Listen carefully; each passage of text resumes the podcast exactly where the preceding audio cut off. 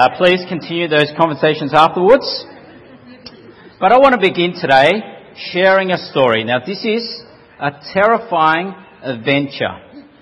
It's a story about the remarkable survival of a seaman who lived to tell the story. Now, it was February of 1891. A whaling ship by the name of Star of the East left the port at Liverpool in England and it left towards the South Atlantic around the Falkland Islands to hunt for whales. Now, this ship was out in the Atlantic and they sighted a sperm whale, and so they sent two boats out to kill that sperm whale. That's what they used to do in the uh, 19, 1800s. And so they sent these two boats to hunt and kill that sperm whale. The first boat shot the harpoon, got the whale, and the whale was dragging the boat along for about five miles. And, and then the second boat, well, suddenly they, they, they got their harpoon ready, and they also shot that whale. And they got that whale. Now, two harpoons onto the whale. The whale was pulling them along. And then suddenly there, there was some slack in the rope. What that meant was the whale's gone down below. And so they were there waiting, the two boats, waiting for this whale. Where is this whale? And suddenly this whale, this sperm whale, torpedoed onto the surface. It capsized one of the boats, and all the crew members were overboard. Now, all those crew members were eventually rescued except two. Two of the men were were missing. They were presumed dead. I mean, there was no hope for them. The, the water was freezing cold. And so they were presumed dead. Now, after a few hours, that whale that they harpooned was finally dead. So it was at the surface and they dragged it to the side of the ship. And throughout the night, the crew on the ship were cutting away at the whale, cutting up into pieces with their axes and spades.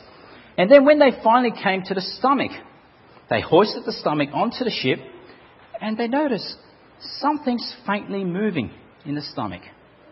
And so they drop the stomach onto the, the deck. They quickly open up the stomach, and there they found one of the missing sailors, a 35 year old man by the name of James Bartley. He was unconscious, but he was alive. Now, this man was in the whale for about 15 hours, and you can tell when he came out, he, he didn't look the same. He, he was bleach white. He was wrinkled. His skin was wrinkled. He lost his hair. Uh, uh perhaps a bit like, imagine, maybe Sam Moody without any hair. Yeah? A bit hideous. Or Gollum, Lord of the Rings. So this guy was looking not normal, not right. He was revived, and for about two weeks he was a bit delirious. So James Bartley Afterwards, after he came to his senses, he was able to record the whole ordeal. He remembered being hurled into the sky and falling into the piercing cold water of the Atlantic Ocean. And he remembered hearing this horrible rushing sound. He thought it was just the, the tail of the whale splashing over the waters. But then he found himself surrounded by this terrible darkness. He was slipping through this smooth passage and suddenly he found himself open up into a bigger area, bigger space. And he finally realized that he, has, he was swallowed by the whale he was hunting. He tried to be brave, you know, he's trying to be a man, but he passed out and he didn't remember anything after that. Now, after this terrifying adventure, he never made another trip to sea. And you can imagine why. He settled down to a job on the land. He became a cobbler in Gloucester in England. He lived for another 18 years. He died in 1909. And his tombstone in Ireland read these words James Bartley, a modern day Jonah. Now, scientists have often wondered how can anyone survive in the stomach, in the belly of a whale? But they come to understand and recognize that perhaps there is a possibility that that can happen. You see, sperm whales are big. They, they grow up to 20 meters long. Now, just to give, uh, put that into perspective, that's a sperm whale and that's a man. Sperm whales are huge, and that's not the biggest one. They grow up to 20 meters, 50 tons. Here's another picture. Do you see the man? How small he is? Right up there. So, scientists reckon it's entirely possible for a sperm whale to swallow a man, a man whole. In fact, in 1955, they found a giant squid weighing almost 200 kilograms removed intact from the stomach of a sperm whale. I mean, if a sperm whale can fit a, a, a giant squid almost 200 kilograms, then a, a man will be pretty easy. And so scientists think, well, this may be a possibility. And also they reckon the body has in fact this remarkable ability to conserve and concentrate oxygen in the areas that need it. And that human beings are able to live on less oxygen in cold water. And the, and, and the thing with whales is that they always surface for air, and so there's more oxygen there. And so scientists reckon, well, maybe there is this possibility that a man can survive inside the belly of a whale. And so the story of James Bartley appears to confirm that. Confirm that possibility. It's a great story, isn't it? But there's only one problem with this story. It probably didn't happen. It probably didn't happen. It's because there was a guy and an associate professor by the name of Edward Davis. He's a professor of science and history at Messiah College in Pennsylvania. He, in fact, undertook a study, a research to work out whether this story was in fact true. You see, this story has made its way into many sermons from preachers. It's in fact made its way into Bible commentaries as well. And so he wanted to make sure, is this for real? Did this actually happen? Is James Bartley for real? And so he went to England, he read through the newspaper articles and clippings, went through the archive, done interviews, but then this is what he found.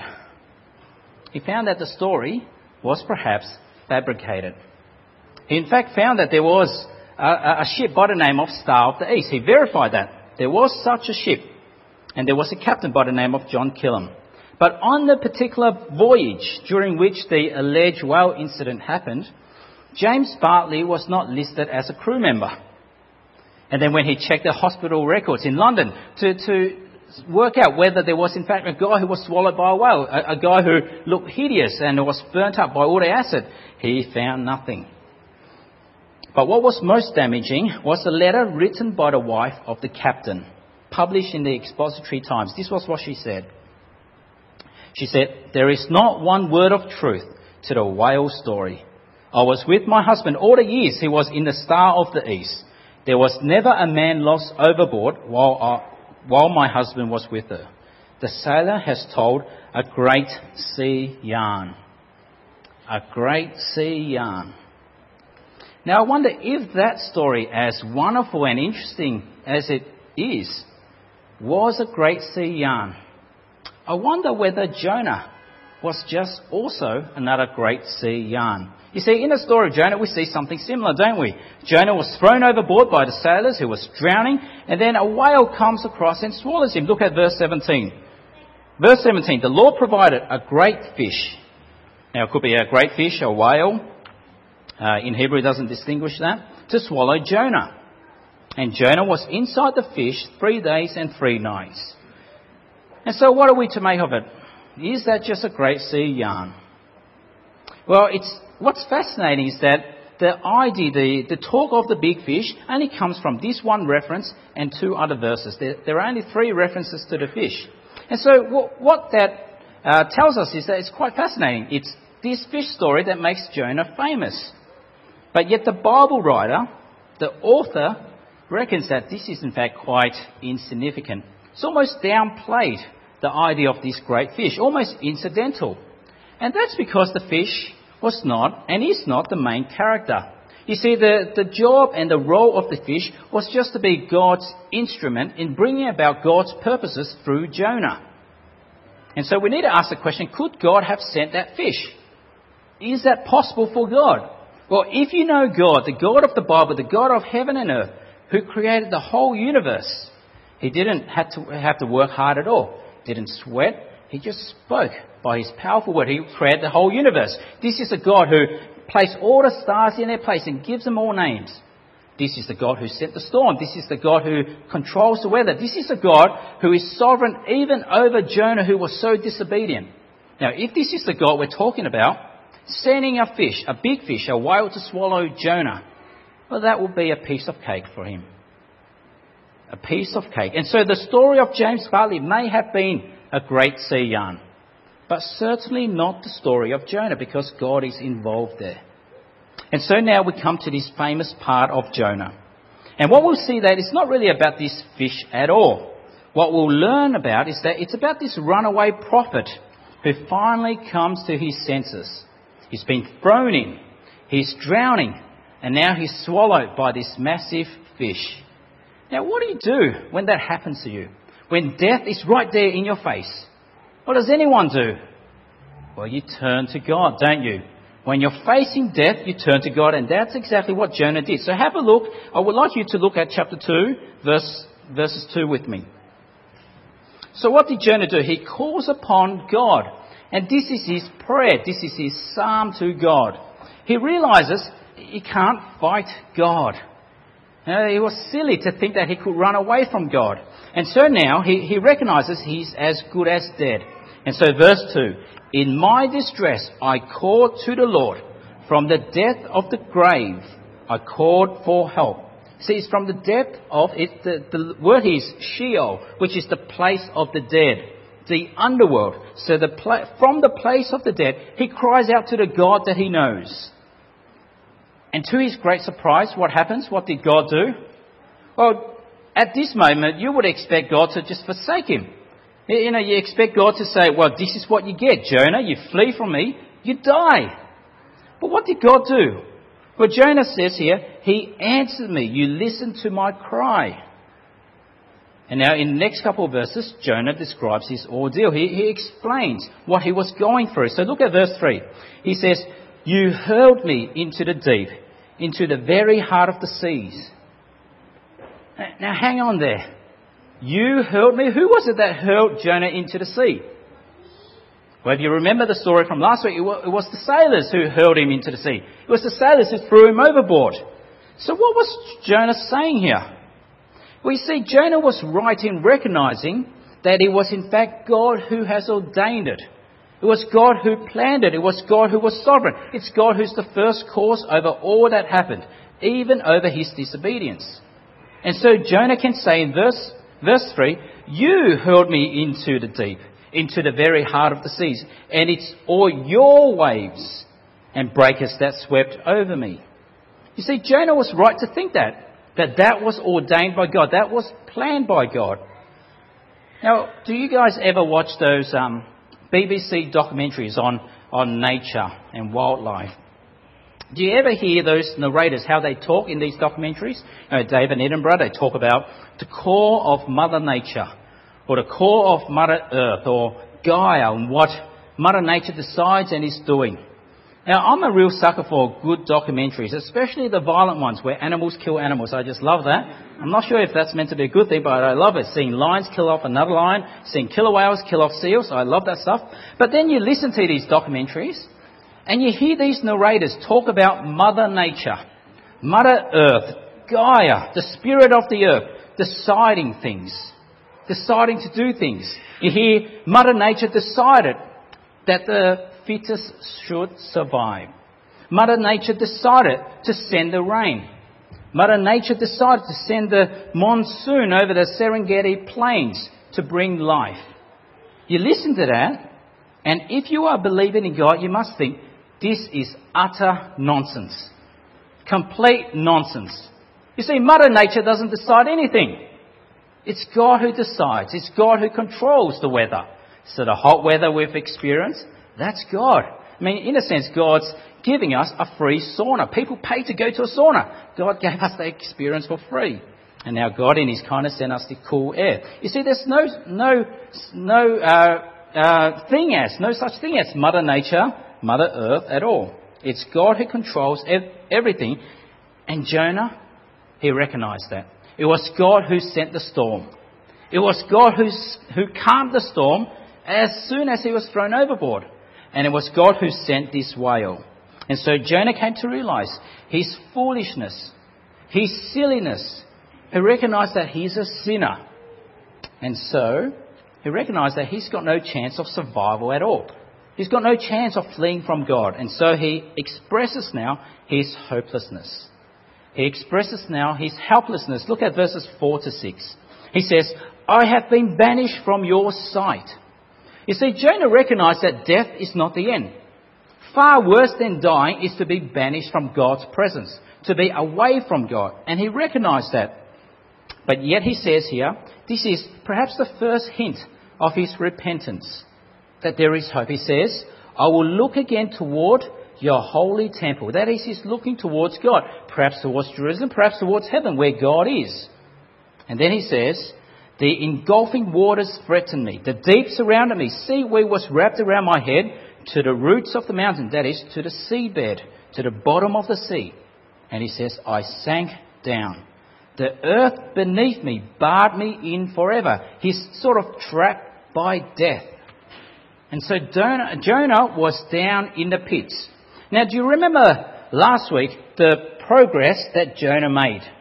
He went down to Joppa, to the port, then he went down onto the ship, and then he went down again to the lowest part of the ship. But today, he says here that he's gone down again to the underworld, to the place of the dead, and he's trapped. And so Jonah recognizes he is as good as dead. But yet there's hope. Look at verse 6. You brought my life up from the pit, O Lord my God. You see, he was in the presence of death, and God pulls him out. God snatches him from the mouth of death. You see, what do you do when death is in your face? Well, you turn to God, and that's what Jonah did. Verse 7 When my life was ebbing away, I remembered you, Lord, and my prayer rose to you, to your holy temple. So he finally started to do what the captain was shouting to, at him to do. The captain, remember, was saying, Get up, how can you sleep? Pray to your God. Well, now Jonah finally does that. He recognized that God was his only hope. There was no hope anywhere else. No hope in trusting the idols of those other sailors. No hope anywhere, no life anywhere else apart from God. And so in verse 8, look at what Jonah says. He says, Those who cling to worthless idols forfeit the grace that could be theirs. Those who cling to worthless idols. The word worthless is the word we find in Ecclesiastes. It's the word that means vapor or breath or mist. You, you try to grab your breath or the mist in the morning, eh, you get nothing. And so Jonah's saying it's, it's worthless, it's silly, it's stupid to cling onto worthless idols. You see, if Jonah clung onto his idol, and what was his idol? Well, his idol was his own self-righteousness. Remember, he, he was thinking, I know better than God. God, you're silly for trying to ex, uh, extend mercy to these people. He, he was thinking, I know better than God. You should let them die, God. And so that was his idol. Now, if Jonah did that as he was drowning, as he was being swallowed, well, he would have been a dead man. But instead, he did not want to forfeit the grace that could be his. He knew he deserved death, but now he turns back to God.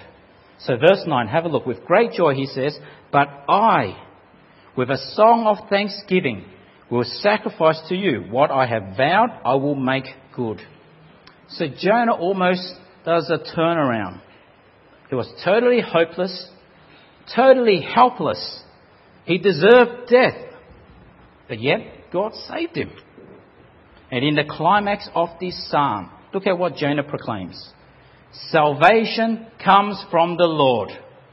You can't find salvation anywhere else. No one else, nowhere else will you be able to find salvation. Salvation comes from the Lord alone. And now, finally, in our final verse, well, we see here that God was not yet done with Jonah. And so look at verse 10. The Lord commanded the fish, and it vomited Jonah onto dry land. Jonah, there in that story, in that passage, escaped the jaws of death and is given another chance by God. And so there ends this story, this famous story about Jonah and the fish. And there ends any other reference to the fish. So when we read a, a fascinating story like that, what are we to make of it? People now after Jonah, after Jesus, what are we to make of it? Was this just a, another development in the fascinating adventure of Jonah? Well, of course, you would know by now that stories in the Bible are never incidental. Stories in the Bible are never random events. You see, Bibles in the story are always theological. That is, they always teach us something about God. They always teach us something about God. And in the story of Jonah, we learn that salvation comes from the Lord alone. Salvation comes from the Lord alone. It was true for Jonah. It hasn't changed. And it will never change. Salvation only comes from God. It's only God who can save anyone. You see, if God chose to not save Jonah as he was drowning, if God chose not to send a whale, then Jonah would have been a dead man at the bottom of the sea. But you see, God showed mercy to the undeserving. And that's how salvation works. It's the undeserved who get it. And that's how God works. But, there's something else that we can learn from this story that is fascinating. That is, you see, Jonah was just, not just a prophet, he was in fact mentioned in the New Testament, and mentioned in the New Testament from the very mouth of Jesus. He gets a special mention by Jesus. You see, all, out of all the prophets, the great prophets of the Old Testament, Jesus aligns himself, Jesus likens himself to this disobedient prophet.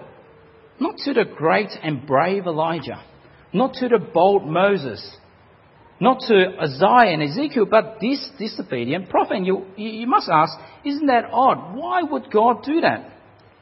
You see, that's because what happened to Jonah, what he experienced, was not solely for his sake. What he went through was not solely for his sake. In, in fact, it's not even for the sake of just the Ninevites. Though that was all part of God's plan. What happened to Jonah, that he was in the whale for three days and three nights, that he was vomited out onto dry land, none of that was incidental. Now that's because, you see, the experience of Jonah in escaping death served to point to someone else, to someone greater. You see, when Jesus, the Son of God, the Son of Man, came on this earth, when he was confronted by the Pharisees, the teachers of the law, they demanded from Jesus, show us a sign. Show us that you're real. Show us where your, your power's from. Show us a miracle. And what did Jesus say to them?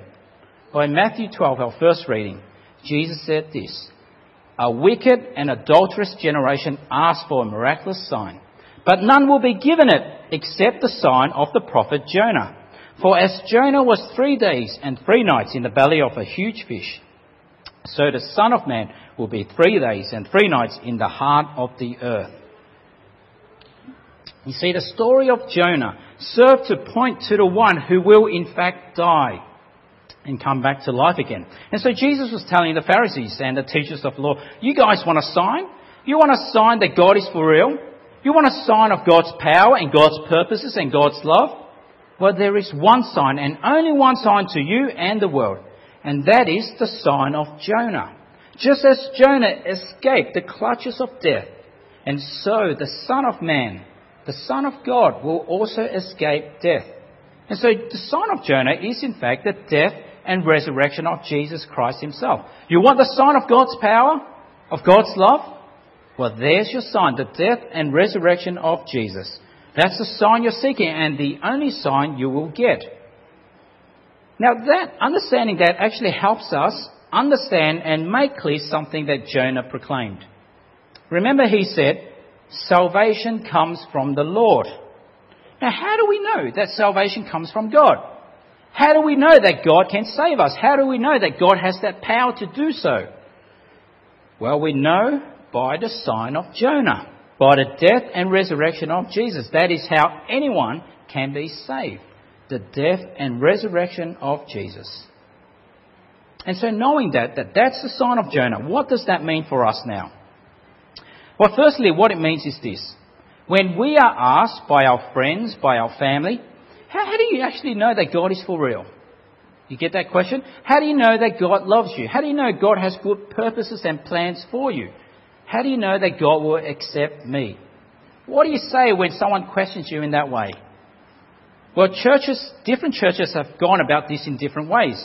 You walk uh, across some churches and they have big signs outside and they say, come in. Miracles, signs of God, healings, come in and you'll see God's love for you. Your arthritis will be healed. Your back pain will be healed. God is working by His signs and miracles in this church. I'm not sure if you've seen that. I've, I've seen some of those around. Now, of course, God can do that. God is God. He can perform miracles if He likes. God is God. But what did Jesus say? Jesus said, A wicked and adulterous generation asks for a miraculous sign, but none will be given it except the sign of Jonah. Now, just a bit over a week ago, there was a guy who lived in this suburb who called me and he was feeling rock bottom in the pits. And he wanted to chat about God. He was exploring God. And so we had a chat in Chris's office. And he, he asked me, why doesn't God make himself clear? Why doesn't God give me a sign to convince me that he's for real, that he does love me, that he does accept me? What do you say? You adulterous and wicked person? No, I didn't say that. I didn't say that. What I did was, uh, say was this. I said, God already provided us a sign. It was the sign of Jonah. It was the death and resurrection of Jesus because when you look at that, you see God's purposes. You see God's power, you see God's mercy, and you see God's love. And that is where you find God's salvation. Salvation belongs to the Lord. Well, it's at the death and resurrection of Jesus. And so, as you heard last week, today we've got Nineveh on a world scale. You see, there were 120,000 people in Nineveh. There are 2 million in Niger, millions in around Australia, billions around the world who have not heard of the sign of Jonah. And so this is our word to the world, the hope for the world, that they would come to know the power and love of God. Now, secondly, perhaps more importantly, is this. This is a word to ourselves. This is a word that we must always remind ourselves of that we must, in a sense, preach to ourselves of this, this sign of Jonah, this gospel, this good news. Now, we'll all feel down and out at some stage in our life, and perhaps now. We'll all feel in the pits at some stage in our life, and it's perhaps now. Things just don't go according to plan, and that might be now. Relationships not going as I have planned and thought, and that might be now. I might be having some massive financial issue, and that might be now. Work is not as fulfilling as I dreamed it would be, and that might be now. And then we ask Him, we doubt, God, give me a sign. Let me know that you still love me. Let me know that you're still in control. Let me know that you're powerful. And what does Jesus say?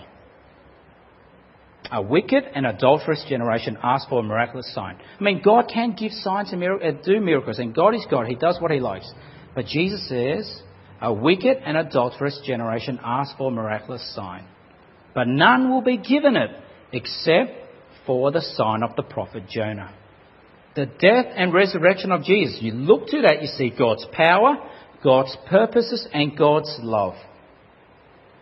Now, sometimes in my dark and perhaps harder moments, I have a chat to Yvonne, and we toy about this idea. We're only always mucking around. We're never too serious. But we, we talk to each other and we discuss, you know, have we actually made the right decision to give up the life that we had, to spend four years at Bible college and to go into word ministry, to proclaim the gospel? Have we actually made the right decision? We toy with this idea. Wouldn't life be so much different? Perhaps better if we didn't decide to do this. So we toy with this idea, and I'm thinking, wouldn't ministry be so much easier if there were no people? and then you, you think about that, but then who do you minister to? Well, that's why it's easier. But then what confirmation, what sign do I have from God that convinces me that we are doing what pleases Him? What sign? Well, we remember this the sign of Jonah that the Son of God would die for me. That the Son of God who rose to life would also raise me up one day. That is the sign. And that's all I need. The death and resurrection that convinces me of God's power, God's love, God's salvation for me and for this world. And so it's this gospel, this good news that compels us, that convinces us and should convince all of us Christians to give our life for the sake of Christ, for His kingdom, for His purposes, Because when we look to the sign of Jonah, we see there God's love, God's purposes, and God's power. And one day, this is what this wonderful story of Jonah tells us. One day, my experience and your experience, if you believe this, will be just like Jonah's. You see, one day my life will be ebbing away, just like Jonah as he was sinking down. Your life will be ebbing away. Death will come upon all of us. We will all die. And then what happens? Well, if the thing I cling on to that day are these worthless idols, the ones that will never deliver, the ones that, that aren't even there, if my idol is my career, if my idol is my looks, if my idol is my bank account, if my idol if is my relationship, they will never deliver. But if I from now till the day I die cling onto the sign of Jonah, the death and resurrection of Jesus. In fact, if I cling to Jesus himself, do you know what will happen?